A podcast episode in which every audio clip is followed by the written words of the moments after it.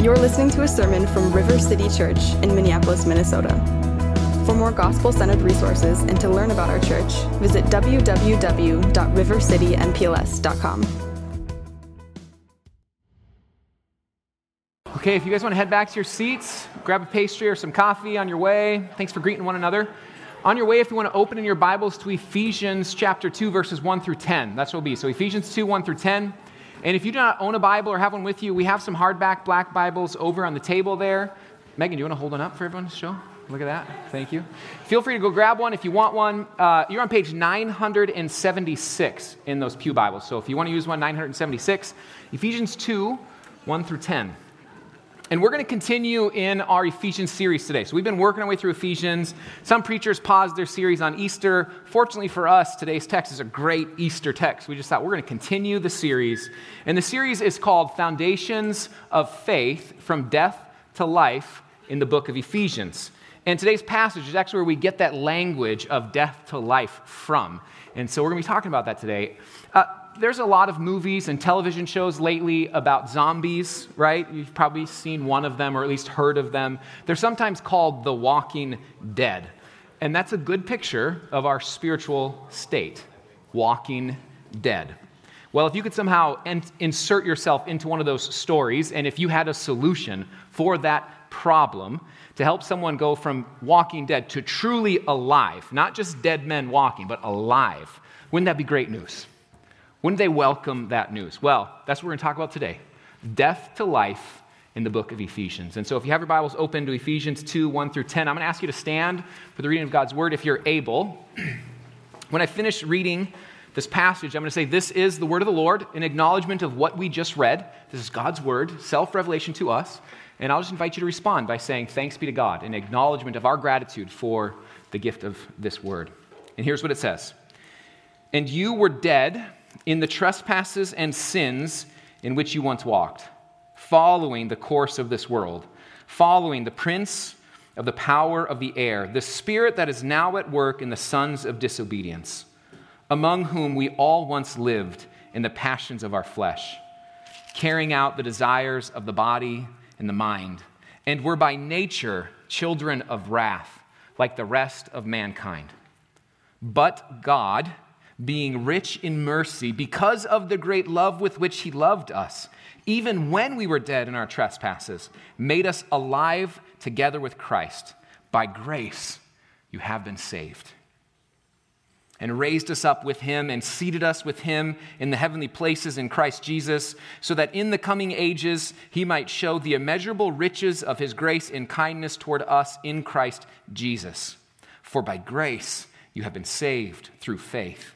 And this is not your own doing, it is the gift of God, not, not a result of works, so that no one may boast. For we are his workmanship, created in Christ Jesus for good works, which God prepared beforehand that we should walk in them. This is the word of the Lord. Okay, you guys can grab a seat. Father, we thank you for your word. We thank you for the gift it is to us as your people and here on this Easter morning, uh, we want to see clearly why we've gathered, what it means that Jesus rose again, and what it means for us, how we can go from death to life. And so help us see. By your Spirit, would you open our eyes that we'd behold the wondrous things found here in your word? In Jesus' name we pray. Amen. Did you know that there's a tradition of telling jokes on Easter? In fact, there are some Christian traditions that required their clergy to include a joke as part of their sermon on Easter. The reason is because some early church fathers talked about the resurrection of Jesus like God's great um, practical joke on the devil. God conquered the devil, death, and sin Satan thought he was going to win. He thought he was putting God into the grave. And what he did not know is that God was going to come out of that grave. And so, because today is a day of joy and celebration and victory, Christians would tell jokes on Easter. In fact, all week long they'd tell jokes and pull practical jokes on one another. It was like the original April Fool's Day or something. Uh, so today I looked for a joke to tell you all. Uh, so here's the funniest one I found that I can actually tell you from the pulpit. Okay? So a man his wife, and his cranky mother in law went to the Holy Land for a vacation. And while they were there, his mother in law died. And so he was presented with two options of what he could do.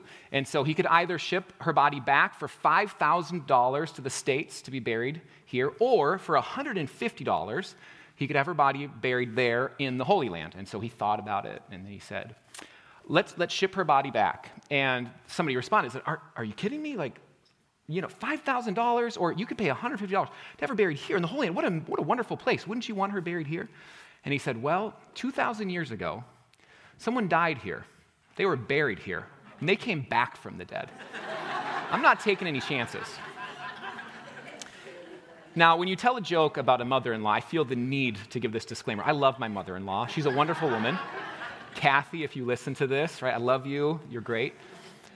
But we tell jokes to remind us, even this little laughter is a reminder of the joy that we have at Easter. Now, granted, these, this laughter is a bit trite, right? It's a shabby substitute for the deep and abiding joy that there is in the resurrection of Jesus. But it's a reminder of the joy that we can have. And sometimes on Easter, it can be a bit stodgy. We can be a bit serious. And I actually um, read about this joke telling from a non Christian, from an article that he wrote about the telling of jokes on Easter. And it, it leads me to kind of ask this question for us his report of Easter and his experience, and what we're after today. And just the question I ask is why does the resurrection matter? That's what I want to answer today. Here's the question Why does the resurrection matter? And what does it have to do with us? Because this non Christian that wrote this article, he opened his article by saying that Easter has meant very little to him, but for Christians, it's serious business. Now, he said he's thankful that he gets extra candy and chocolate eggs on Easter, but beyond that, he said he just doesn't really care. And there are some of you in this room this morning who probably have had similar feelings as you got up this morning. You woke up and you got your coffee, maybe you hid some Easter eggs for your kids, or wished you were young enough to still look for Easter eggs filled with candy, just skipped the eggs altogether and just ate the candy, whatever it was. But as you started to get ready, you may have had thoughts to yourself Why am I going today? What's the point of Easter? What are we doing together? And so, my outline today is an answer to that question. And I have three points. The first is the reason for the resurrection, the second, our response to the resurrection, and third, the results of the resurrection. Okay, the first point is the reason for the resurrection. And here, we really will not understand why Easter is such a big deal, why it matters so much, if we do not understand our need for God to have come and rescued us. In my undergraduate studies, I took a class called anthropology, and this is a whole discipline of study all about humanity. It is the study of humanity. And one of the questions that we deal with as humans, both Christians and non Christians, ask these questions is just what does it mean to be human? What is the human condition? And people give all sorts of answers. Paul gives us the answer here in the scriptures. And he tells us in verse 1 you were dead in your trespasses and sins in which you once walked. That's his assessment. That is a piercing description of the human condition. I don't think we always realize or recognize how penetrating it is for us. Not just bad people in need of reform, not just foolish people who need to become wise, dead people who need to be made alive. And here's the deal death is not something that comes in degrees. You're either dead or you're alive. You could pull out the Star Tribune from this week and you could read the obituary section and you could read about someone who died this past week. And then you could find a Star Tribune newspaper from 20 or 30 years ago. You go to the obituary section and you could read about somebody who died 30 years ago. And the reality is is both of them would be equally dead. Not more or less dead because it was more recent or less recent. It's, it's equal. There's not degrees of death. And here, what Paul's saying, you were once dead. You're either dead or you're alive. Those are the only two options. And what Paul is saying about our spiritual condition as humans is that we were dead. And he gives us a reason why because of our trespasses and our sins, because of our rebellion against God. That's one way you can think about that. Trespasses is rebellion against God. And because of that, verse 3, we were by nature children of wrath, like the rest of mankind. And so, this distinction of dead and alive is important because if we do not accurately assess the problem. If you get a wrong diagnosis, then you will not find the right solution. We will not rightly understand God's solution to our problem. Someone once wrote, Jesus did not come into the world to make bad people good, but to make dead people alive. Maggie referenced this last week. And it's applicable for us today in our text. Because when you think about why you came to church this morning, why you came here on Easter, why you did not just stay home and eat peanut butter filled chocolate eggs, which are my favorite candy on an Easter morning, right? You might wonder if, if, I, if I could just stay home, if, if all I'm here for is just to get some good advice on how to live, or if it's just to come and hear about some rules and some regulations about how to live, then the reality, I might have stayed home too. But that's all we're after. In fact, you might have been better off just going to the store, getting some Cadbury eggs, and on your way to the register, stopped at the little magazine stand and looked for one that said, Here's 10 ways to a happier life. If that's all we're after is good advice. And, and frankly, if that's what we're after, then the cross and the resurrection, they just don't make a whole lot of sense. If all Jesus did was to come and be an example for us on the cross, just be a good teacher to give us some wisdom so that we could learn to live a better life, then that just wouldn't make sense. It would be like drowning in a pool and someone walks by, we're crying out for help, and they jump in with us, not to save us, but just to drown beside us and be an example of how to drown well. Just, it doesn't make much sense. I'm not getting out of bed on Easter to celebrate that. If I'm drowning, then I don't need someone to give me an example of how to drown. I need someone to provide a solution for my deadness. The reason for the resurrection is not to turn bad people into good people. It is not to turn foolish people into wise people. It is to turn dead people into alive people. And that's why the two words that begin verse 4 are so sweet to our ears. Because Paul has described our condition in verses 1 through 3. And here's a summary of it You were dead. And because you were dead, you lived under the rule of the world, the devil and your desires. You were a slave to them. And the very things that caused your death, they enslaved you to repeat them. And as a result, you were a child of wrath. That's the condition. But God, God had something to say about it. You were drowning in the pool. Or worse yet, you were dead at the bottom of the pool, but God, He reached into the depths of the water. And it says, being rich in mercy because of the great love with which He loved us, even when we were dead in our trespasses, God made us alive together with Christ. We were dead, but God made us alive. And that is possible because Jesus died and God made Him alive. And when we put our faith in Jesus, we are joined with Him in His resurrection. The reason we show up on Easter is not because we need good advice so we can be a good person. It's because we need good news so that we can be made into new and alive persons. And rather than just tell you that this can happen in somebody's life, I thought I would ask someone to actually tell you how it did happen in their life. And so my friend Sarah is going to come up and share her testimony of going from death to life through faith in Jesus.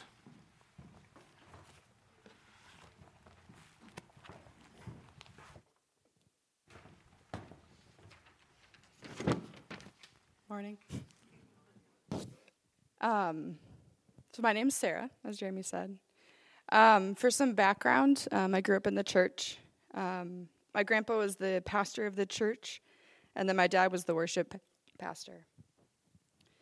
Um, so even though I didn't know it at the time, I grew up thinking that my identity was in who I was related to at the church.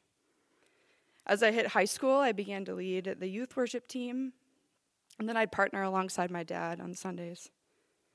In school, I was in band and choir, and then I was on every sport team that the seasons of Wisconsin would allow uh, basketball, track, softball, anything I could to be outside and active. I held all these things so tightly. Um, and then one day for a gym class, we went mountain biking. So on the last trail we went on, uh, my front tire hit a rock. I flipped over the handlebars I rotated all the ribs, uh, ribs on my left side out. I chipped my collarbone and I hit my head. Um, luckily, I was wearing a helmet though, so kids wear your helmets. so after that initial trip to the ER, it was a long road of doctors. Um, we joked that I had my own room in the ER with how much I continued to go back as the pain would not get better. Doctor's appointments, sometimes multiple times a day, became my new normal taking so many pills that it replaced my meals, became my new normal. Laying on the couch in the dark due to migraines from hitting my head, struggling to breathe because of my ribs that would not heal, became my new normal. On a scale of 1 to 10, 10 being excruciating pain, being at a consistent 8 became my new normal. Watch, I watched as my friends started to leave. And to their credit, they were 14. but I love people, so this was hard. I watched as people took my positions on the sports teams, um, as I saw no end in sight that this would get better. I could no longer lead worship team because I could only breathe in small bursts and I couldn't sit up for very long. I listened as my parents prayed for what my future would look like. Would I go to college, get married, or hold a job? I watched thing after thing that I held my worth in be taken from me. But as I laid there on that couch, I experienced Jesus in a way I never had before. I became more aware of the physical pain that Jesus endured on the cross for me. That he was whipped, beaten, stabbed in the side for me. It was when I realized I had nothing that he was all I needed. It was when just breathing became hard that I realized I had to put my trust in him daily to give me strength. In my pain, when I felt like I had lost everything, Jesus met me there and showed me that my worth and my value were in him. That I was dead in my trespasses and my sins, but God, being rich in mercy, because of his great love for me, even when I was dead in my trespasses, he made me alive. So as I look at my life now, the things in my life are a daily reminder that the Lord is faithful. We wondered if I'd be able to go to school, get a job, or get married. And I'm grateful to say that I graduated from Northwestern. I'm in a job I love. I'll be married for six years in August.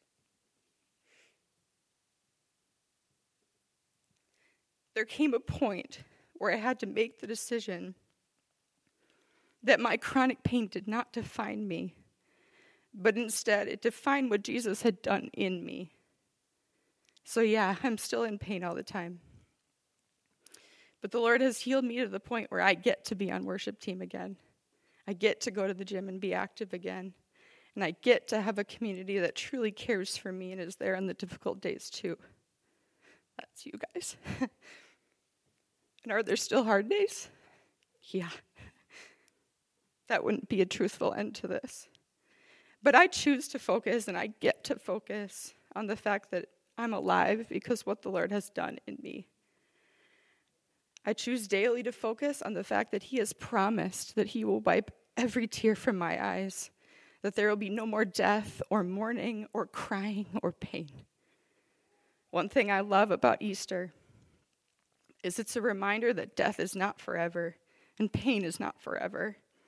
But instead, Jesus conquered that death and he conquered that pain on the cross. And he did that for me, he did that for you.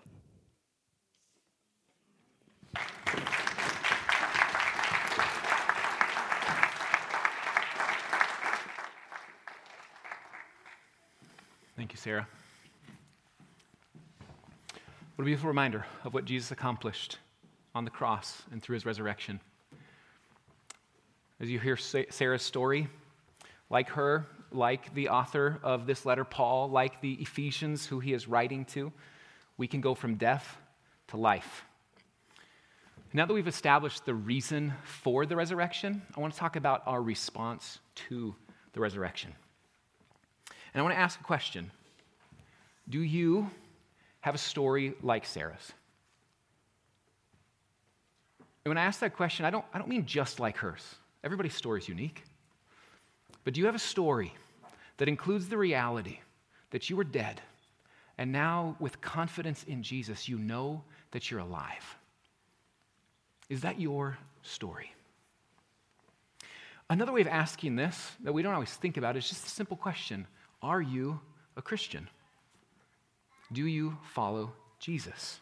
Are you alive? And like the fact that there are not degrees to death, there are also not degrees to being alive. And so the answer to the question, Am I a Christian? Do I follow Jesus? Am I alive? is not a sort of type of answer. It's not even just a, well, on Sundays I am type of answer. But based on what we're reading here, we can say that everyone in this room, everyone, is either dead or alive. Those are the options. They've either put their faith in Jesus or they have not. And at this point, you might be even asking questions about your own story then. You might look back and wonder, am I a Christian or not? Some of you might have th- this exact moment in your life where you know this is the day I put my faith in Jesus. Others of you don't have a date, but you know, like, I've, I've, it's true of me right now. Some of you maybe are still wondering. But the question about when faith began is not the same question as knowing that it began.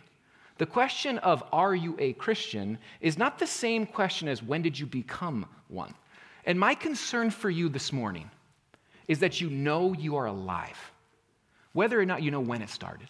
If you can say with confidence, My faith is in Jesus and I am alive, which is why the second point today is our response the resurrection. Because if you're starting to buy into the reality that the resurrection matters, that it is better that you are here on Easter, that you can be alive in Christ, and hearing that is better than hearing about how you can be a good person through a magazine at the market, then the next question you have to ask is well, what do I do about it? If I am dead and I want to be made alive, what is my response? So let's look at our text again.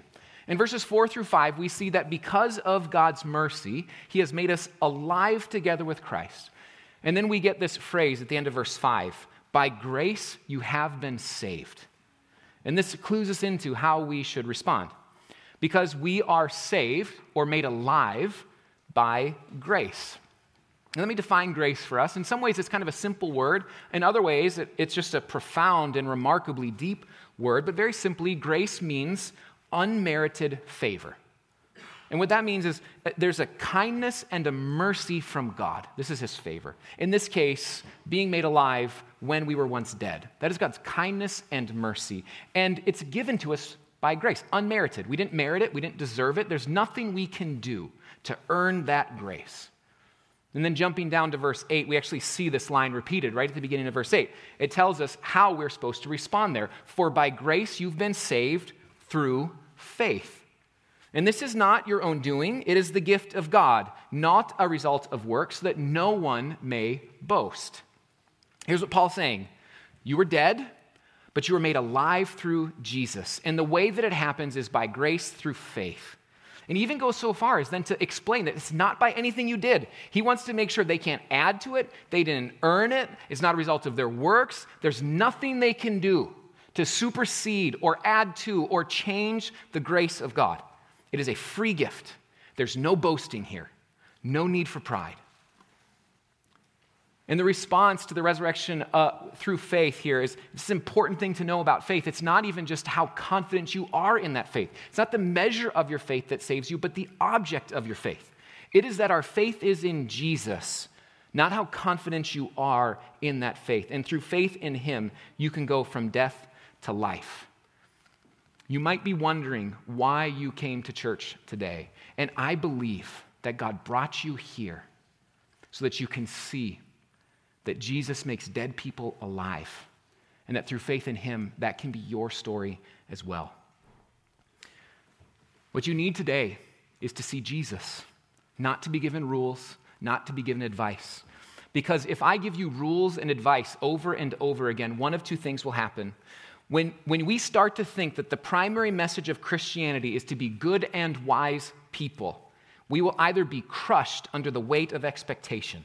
It will create one more way that you feel like you're failing, one more way for you to be rejected by your deadness. Or the alternative is you'll become arrogant and prideful because you can get good at being good. You might become prideful because you have found yourself to be wise. And we'll start to think that we had something to do with how we became alive. Paul's concerned about that, so he addresses it. He wants you to know it was not your works. You did not do it, lest you be prideful and arrogant. You cannot add to the grace of God.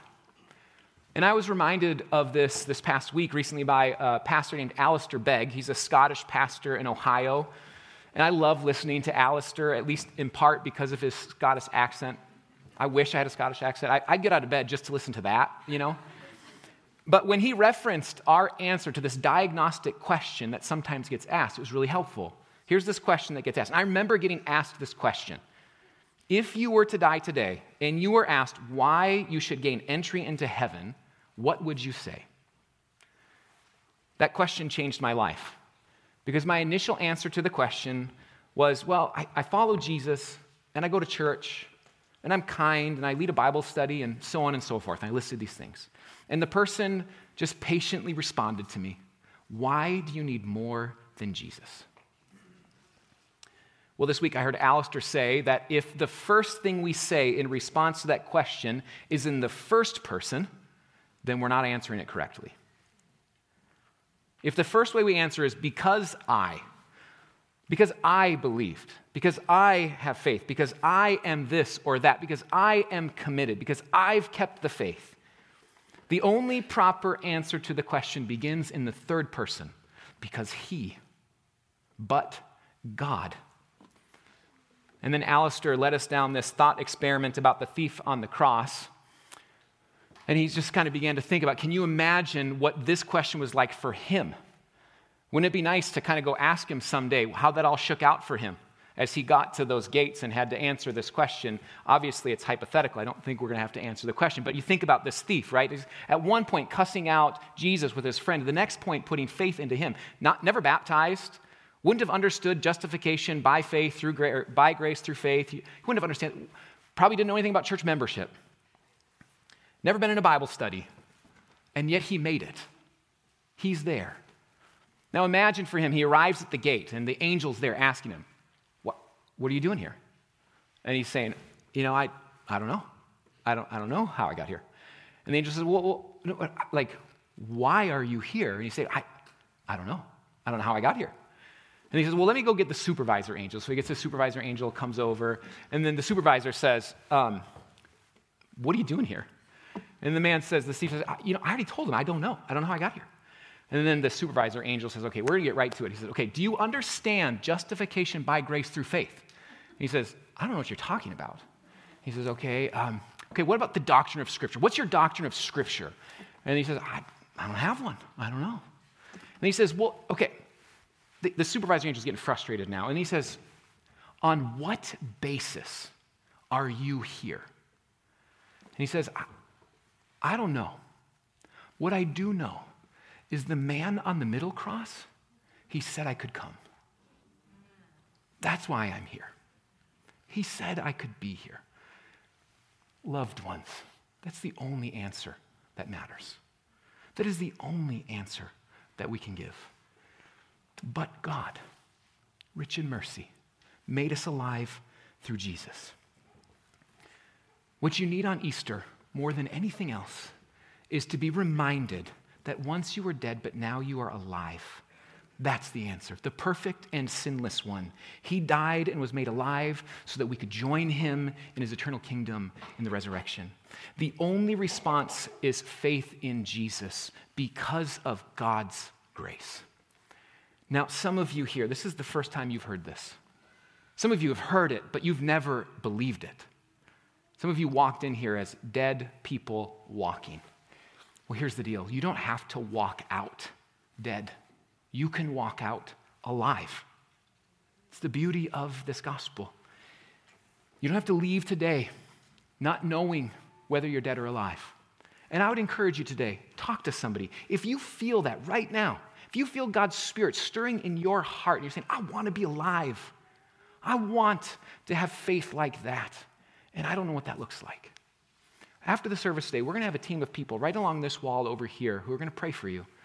Frankly, if you need prayer for anything, you can go join them. But specifically this if you want to know how you can be made alive through faith in Jesus, go talk with one of them. Have a conversation, pray with them, ask the question that you have. And may you leave alive, even if you walked in with a dead spiritual state. Now, the third thing I want to talk about today is the results of the resurrection. I want to highlight two of the results from our passage. The first is seen in verse 6. We have a new identity, we live with a new reality. Because we've been made alive with Christ, we also, as it says in verse 6, are raised up with him and are seated with him in the heavenly places in Christ Jesus. Now, to understand what that means, we need to go back to verses 20 and 21 from chapter 1, where Paul says that the same thing is true of Jesus. God raised Jesus from the dead. God seated Jesus at his right hand in the heavenly places, above all rule and authority and power and dominion. And now Paul is saying the same thing about us who have put our faith in Jesus, whom God has made alive. We have been raised with Jesus. We've been seated with him in the heavenly places. We are united with Christ right now. Paul's using the same language for us because this is our identity. Now, these are past tense verbs, right? This already happened for those who have been made alive in Christ. And this, is, this has massive implications for our life here and now because what God has done in your life, that is your identity now. You are no longer dead, but alive if you're in Christ. You're no longer a slave to the world or the devil. You've been raised and seated above them with Christ. You are no longer striving to earn what God has already declared is true about you in Jesus. Now, let me paint you a picture of what the average person in America thinks about the message of Easter and the message of religion in general. This is their assessment. Humans are generally good people, but at times we do bad things. Our problem is that the world tempts us, and we're not always strong enough to resist it. But if only we discovered the right way to live, then we would be okay. And so then the conclusion is that we go to church to learn rules and regulations and wisdom that religion offers. Also, we can strive to be a better person and earn entrance into the kingdom. This is the assumption about the religious message. So, the narrative that many of us are kind of inundated with, that some of you live under right now, is that. But what happens when we're not good enough? What happens when you do all the right things and still you suffer in the world? What happens when you get that job that you thought was going to bring you fulfillment and it turns out to be another dead end project? What happens when all the religion and the rules and the advice that you thought was going to save you is not worth anything and your world is crumbling around you. Well, what I just described to you is religion. It is not the message of Jesus. It is not the message of Easter. It is not what we have come here to celebrate. It is not the hope of the resurrection. Let me give you even one more, just insidious way that this works itself out, even for those who have trusted in Christ. Some of us have internalized a message that we were made alive by the grace of God through faith, but now we have to stay alive by our own good works. No, that is not what it's saying. That's not the picture we get here. That's not who you are. What Paul has said, that's your identity. You were raised, you are seated, you are alive. That's who you are. These are past tense. So rest in the past tense resurrection. Rest in the past tense reality that you've been raised and seated with Christ, and you can rest from your present tense striving. The second result is that we have good works to do. Verse 10 says, For we are his workmanship, created in Christ Jesus for good works, which God prepared beforehand that we should walk in them. God did not save you because of your good works, but He did save you so that you could do good works. We are His workmanship, His beautiful creation, His masterpiece, His handiwork. And in Christ, He prepared good works for us to do. Sometimes this can get confusing. What's the order? Well, Paul makes it really clear here. Faith in Jesus, made alive by grace through faith, then good works follow. And if we preach a radical grace that we are saved entirely by grace and only through grace, then people will start to get scared of that. They'll tell you that it's dangerous to preach this radical grace because they'll have concerns that some will presume upon this grace. They'll take advantage of God's grace. And I would just say if we are not preaching a gospel that is so radical and so free that it makes people uncomfortable sometimes, we're not preaching the gospel of Jesus. But the picture we get from the Bible is the sort of grace that saves us it will result in a changed life. It can't not. It will transform us. And we will do the good works that God has prepared for us to do. And this is the paradigm that Paul uses. And it's really important to get in our head because we will not understand the letter of Ephesians if we don't. This is the way Paul's going to talk about our response to the identity he's been working us through here in these first few chapters. Chapters four through six of Ephesians is all about the application of this good news. And Paul does so by appealing to our new identity. He's going to say that because of who you are in Christ now, your former way of living, the works of the flesh, they just don't make sense for you anymore. It just doesn't make sense. It's not who you are anymore. Put on the character of Christ, he's going to say, because that's who you are now. You are in Christ through faith. Doesn't it make sense that your life would reflect Christ and produce the fruit of Christ's Spirit? To be a Christian and not do good works would be like becoming a married person, but living like a single one. Or like calling yourself an environmentalist and going about littering all the time. Right? It just, people would say it just doesn't make sense. That's how good works fit into the life of a believer. You are alive in Christ. That is your identity. It just doesn't make sense that we would live like that's not true. God has saved you, and when He did, He saved you with a purpose in mind. You have something good to contribute to the world. You are ambassador of peace and joy in this world. That's who you are now.